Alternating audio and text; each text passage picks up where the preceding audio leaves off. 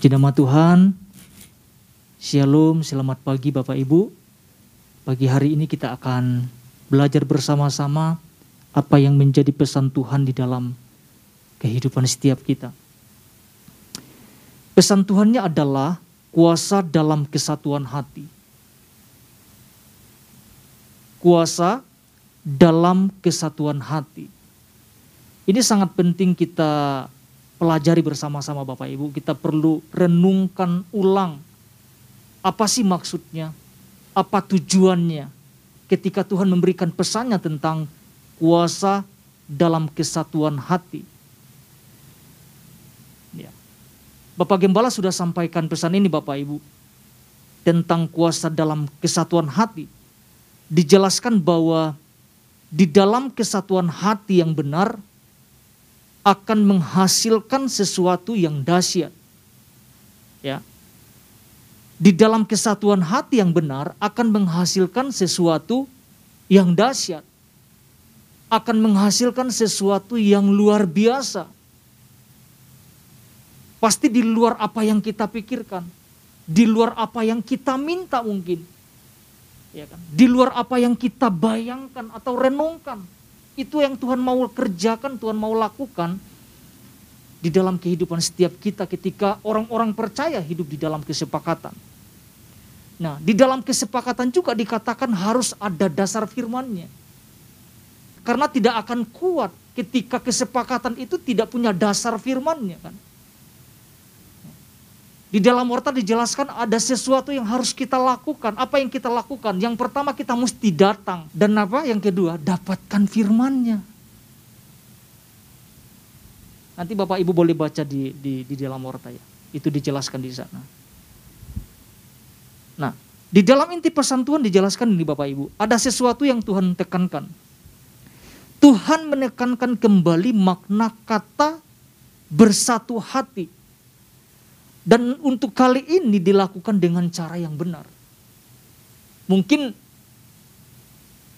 yang dulu atau yang kemarin-kemarin Bapak Ibu, kita tidak melakukannya dengan benar. Kita tidak melakukannya dengan tepat. Kita tidak melakukannya sesuai dengan apa yang Tuhan perintahkan. Karena tidak sedikit orang percaya merasa telah datang kepada Tuhan dengan bersatu hati tanda kutip dan mengajukan berbagai permintaan. Namun apa yang diharapkan, ini penting sekali, tidak kunjung tergenapi Bapak Ibu. Tidak kunjung ter, tergenapi. Kalau kita lihat di dalam firman Tuhan Yakobus surat Yakobus pasal 4 ayat 3. Yakobus pasal 4 ayat 3, demikian firman Tuhan, atau kamu berdoa juga tetapi kamu tidak menerima apa-apa. Karena kamu apa? Salah berdoa. Alkitab katakan apa? Salah berdoa, salah meminta, salah tujuannya. Sebab apa yang kamu minta itu hendak kamu habiskan untuk apa? Untuk memuaskan hawa nafsumu. Firman Tuhan ini tegas sekali. Kita berdoa mungkin, kita meminta mungkin, kita salah. Kita salah berdoa, kita salah meminta, kita salah tujuan. Sehingga apa? Apa yang kita minta atau apa yang kita doakan, Tuhan tidak akan genapin. Makanya di dalam kesepakatan itu kan perlu pertimbangan, betul nggak Bapak Ibu ya? Perlu perenungan. Karena persoalannya adalah gini Bapak Ibu, bukan Tuhan jawab atau tidak doa yang kita naikkan. Ya karena kalau kita salah berdoa, Tuhan tidak akan pernah kabulkan apa yang kita minta. Maupun apa yang apa pun yang kita sepakati kan. Dilanjutkan dalam inti pesan Tuhan yang dikatakan gini, pemahaman orang percaya selama ini tentang bersepakat adalah datang kepada Tuhan bersama dengan individu lain yang dapat ia ajak bersepakat. Lalu mengajukan permintaan yang sama. Kalau tidak ada pertimbangan, kalau tidak ada perenungan yang jelas, maka sulit Tuhan untuk menggenapi apa yang kita sepakati. Nah kita akan melihat dasar firman Tuhan ya Bapak Ibu. Di dalam Matius, Injil Matius pasal 18 ayat 19. Matius pasal 18 ayat 19. Demikian firman Tuhan.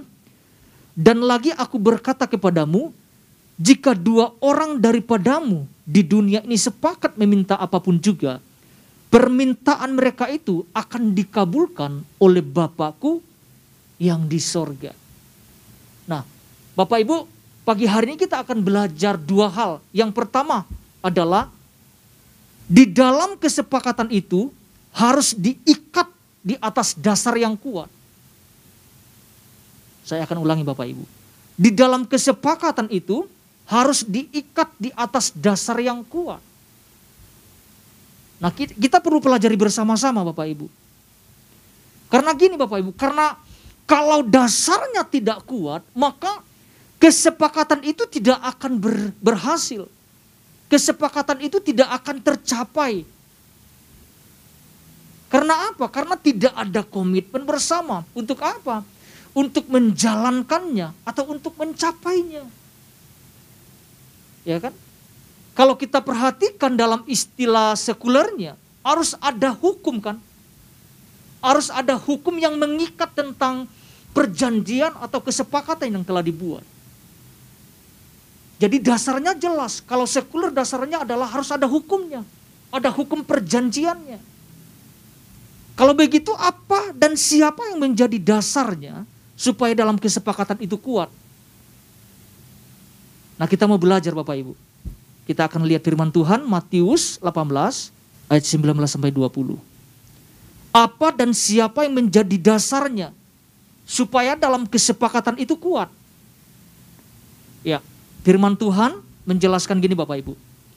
Dan lagi aku berkata kepadamu, jika dua orang daripadamu di dunia ini sepakat meminta apa pun juga, permintaan mereka itu akan dikabulkan oleh Bapakku yang di sorga ayat 20 demikian firman Tuhan sebab di mana dua atau tiga orang berkumpul ini yang menjadi penekanannya Bapak Ibu dalam namaku di situ aku ada di tengah-tengah mereka firman Tuhan jelas mengatakan sebab di mana dua atau tiga orang berkumpul dalam namaku di situ aku ada di tengah-tengah mereka. Di situ aku hadir di tengah-tengah mereka.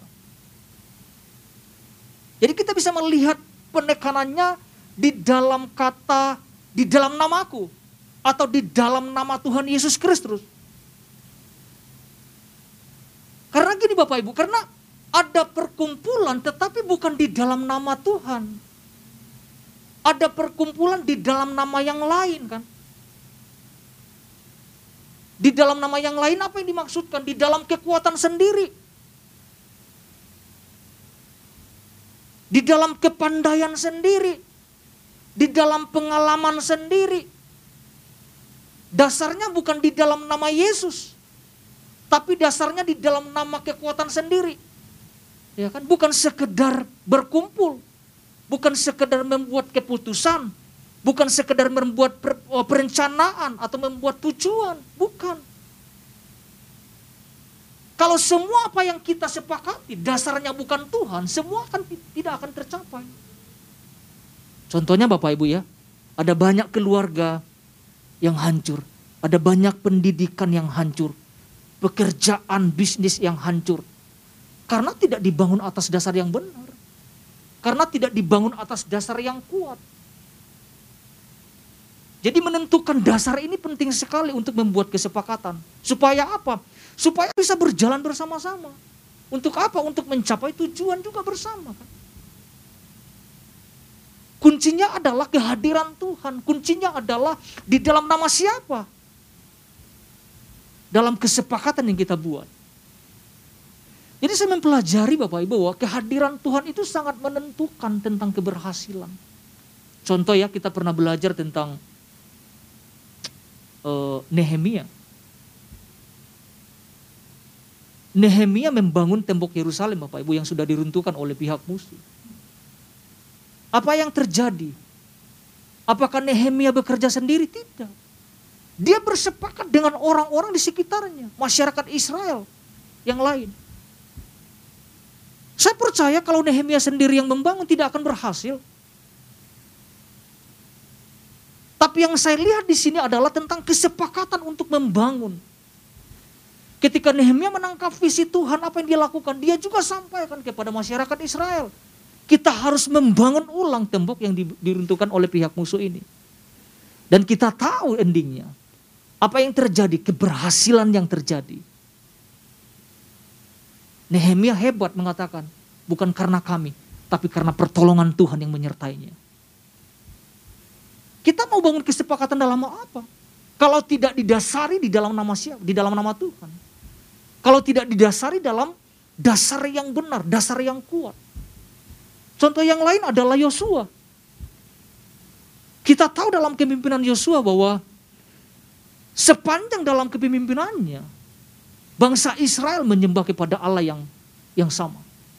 Ini hebat loh Bapak Ibu. Ya kan? Sepanjang dalam kepemimpinan Yosua, kita bisa melihat Yosua sampaikan kepada orang Israel pada saat itu, pilihlah kepada siapa kamu harus beribadah. Yosua menegaskan gini, aku dan seisi keluargaku akan beribadah kepada Allah. Itu kesepakatan bukan? Oh kesepakatan. Tetapi ada jawaban dari masyarakat yang lain mengatakan, jauhlah daripada kami untuk beribadah kepada Allah lain. Jadi saya melihat ada kesepakatan yang terjadi. Kesepakatan dalam apa? Banyak hal. Dalam menentukan tentang penyembahan saja, Yosua harus tekankan. Aku dan seisi keluargaku akan menyembah kepada Allah, akan beribadah kepada Allah. Bagaimana dengan kehidupan setiap kita anak-anak Tuhan saat-saat ini? Pernah nggak kita menekankan kepada keluarga kita? Ya, kita semua keluarga akan menyembah kepada Allah yang sama. Kepada Allah yang hidup, Allah yang berkuasa. Atau masing-masing. Maaf sekali kalau saya sampaikan ini Bapak Ibu. Ya, kita melayani keluarga kita yang lain gimana gitu. Apakah itu yang disebutkan dengan kesepakatan? Tapi kita belajar kepada Yosua bahwa seisi keluarganya akan menyembah kepada Tuhan yang sama. Orang-orang yang dibawa Yosua ikut bersepakat, jauhlah daripada kami untuk menyembah Allah yang lain. Hanya kepada Allah yang hidup, kepada Allah Israel. Itu yang disebut dengan apa dasar yang benar. Di zaman sekarang nggak mudah untuk menyatukan misalnya keluarga untuk beribadah bersama-sama. Itu sulit loh Bapak Ibu. Itu tantangan buat kita gereja Tuhan saat-saat ini. Ya. Yosua memberikan sebuah contoh yang baik buat kita.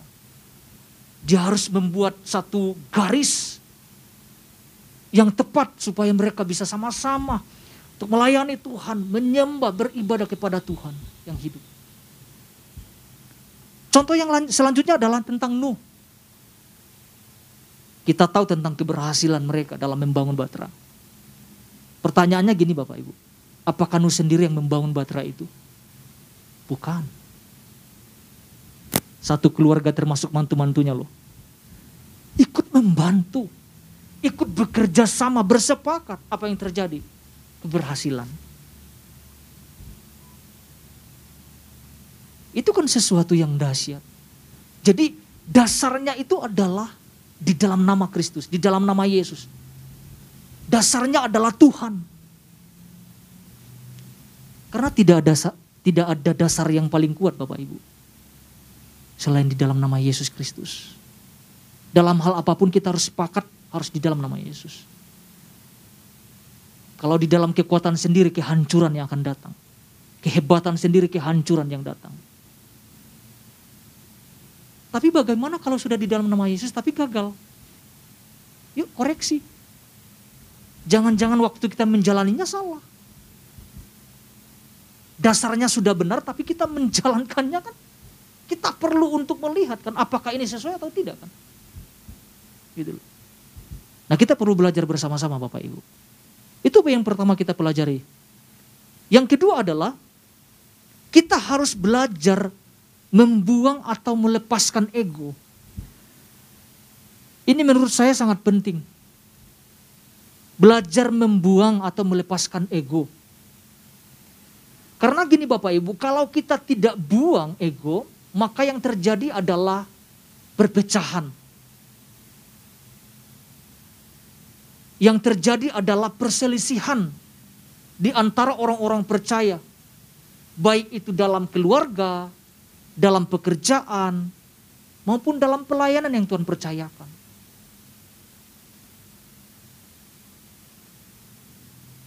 Perselisihan, perpecahan ini sangat rentan terjadi di dalam anak-anak Tuhan.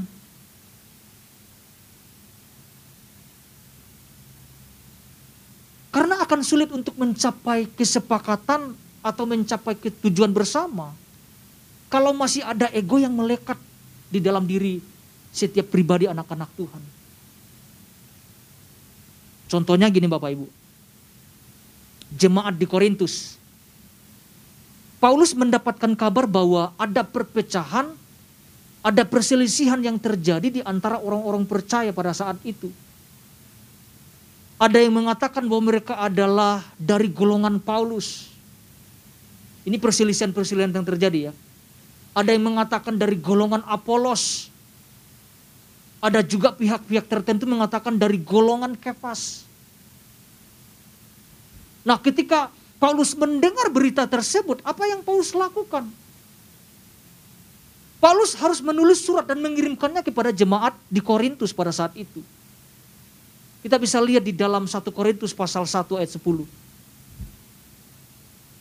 Ada perpecahan yang terjadi. Ada perselisihan yang terjadi antar anggota sesama jemaat. Kan? Iya kan? Mendewakan pemimpin mereka. Mungkin mendewakan Paulus mendewakan Apolos atau Kepas. Mungkin karisma kepemimpinan mereka membuat mereka jadi ribut satu dengan yang lain. Apa yang firman Tuhan katakan? Tetapi aku menasihatkan kamu saudara-saudara demi nama Tuhan kita Yesus Kristus supaya kamu ini ini penting banget Bapak Ibu. Dikatakan apa? Seia sekata. Dan jangan ada perpecahan di antara kamu. Tetapi sebaliknya, supaya kamu erat berpisah. Apa yang firman Tuhan bersatu. Erat bersatu dan sehati sepikir. Kira-kira mudah nggak Bapak Ibu? Se iya sekata kira-kira mudah nggak? Oh, sulit. Kalau kita perhatikan rapat-rapat tertentu, waduh ribut yang ada bukan bukan mencapai kesepakatan. Karena satu pingin ngomong, satu pingin ngomong. Ya kita bisa lihat saja ya kalau di televisi ya. Rapat-rapat tertentu kita bisa lihat lempar-lempar kursi dan sebagainya. Itu kan kan terjadi perselisihan. Apakah terjadi hanya di sekuler? Tidak. Di gereja pun terjadi.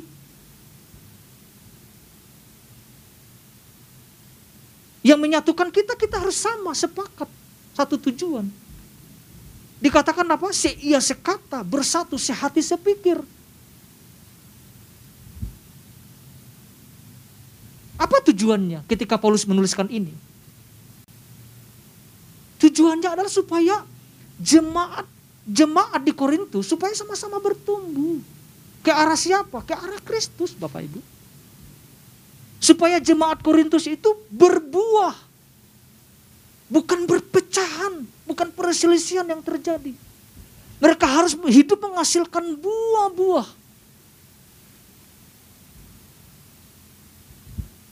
Bisa nggak menghasilkan sesuatu yang dahsyat, menghasilkan buah? Bisa. Kalau jemaat hidup dalam kesepakatan. Bertumbuh bersama-sama di dalam firman. Bertumbuh bersama-sama di dalam satu visi yang sama. Bisa. bisa menghasilkan sesuatu yang dahsyat. Kesepakatan di dalam kesatuan. Ada kata kuasanya. Bagaimana bisa terjadi kalau ada perpecahan? Makanya Paulus tegaskan. Bukan perpecahan. Tapi Tuhan Paulus menekan tentang pertumbuhan dan menghasilkan buah. Bapak Ibu membuang ego itu enggak bukanlah sesuatu yang mudah ya. Enggak bisa langsung kita langsung langsung bisa lepas gitu enggak bisa. Butuh perjuangan loh Bapak Ibu. Butuh ketaatan. Butuh kerendahan hati. Untuk membuang segala sesuatu yang mendatangkan perselisihan. Ya kan? Kita harus pelan, kita harus belajar. Kita sama-sama belajar Bapak Ibu. Memang tidak gampang. Sulit melepas ego itu nggak gampang. Kadang-kadang kita dalam komunitas tidak serta merta kita iya iya kan. Kadang-kadang nggak seperti itu kan. Ya, nerima saja. Kadang-kadang juga enggak kan. Kadang-kadang kan terjadi selisih paham yang terjadi. Tapi kalau selisih paham tujuannya untuk membangun ya nggak apa-apa. Kalau selisih paham tujuannya untuk menghancurkan, itu kan yang berbahaya. Jadi ada sesuatu yang harus kita lakukan. Supaya berjalan sesuai dengan kesepakatan. Ada empat ini yang harus kita lakukan. Yang pertama harus bertobat.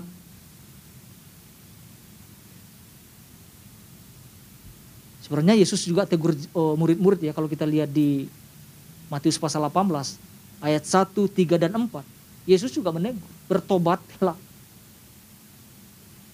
Yang kedua adalah berpegang pada komitmen.